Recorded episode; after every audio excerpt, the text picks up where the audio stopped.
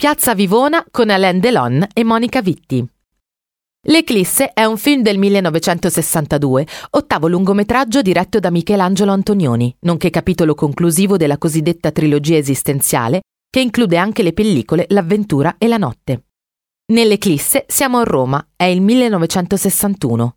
L'inquieta Vittoria, interpretata da Monica Vitti, lascia il compagno, architetto, che non ama più. Il loro addio è freddo e indolore, quanto il loro rapporto era stato apatico.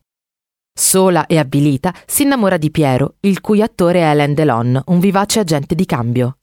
In una sequenza del film vediamo così i due protagonisti camminare per l'Eur, dialogando sulle proprie esistenze in un quartiere ancora disadorno.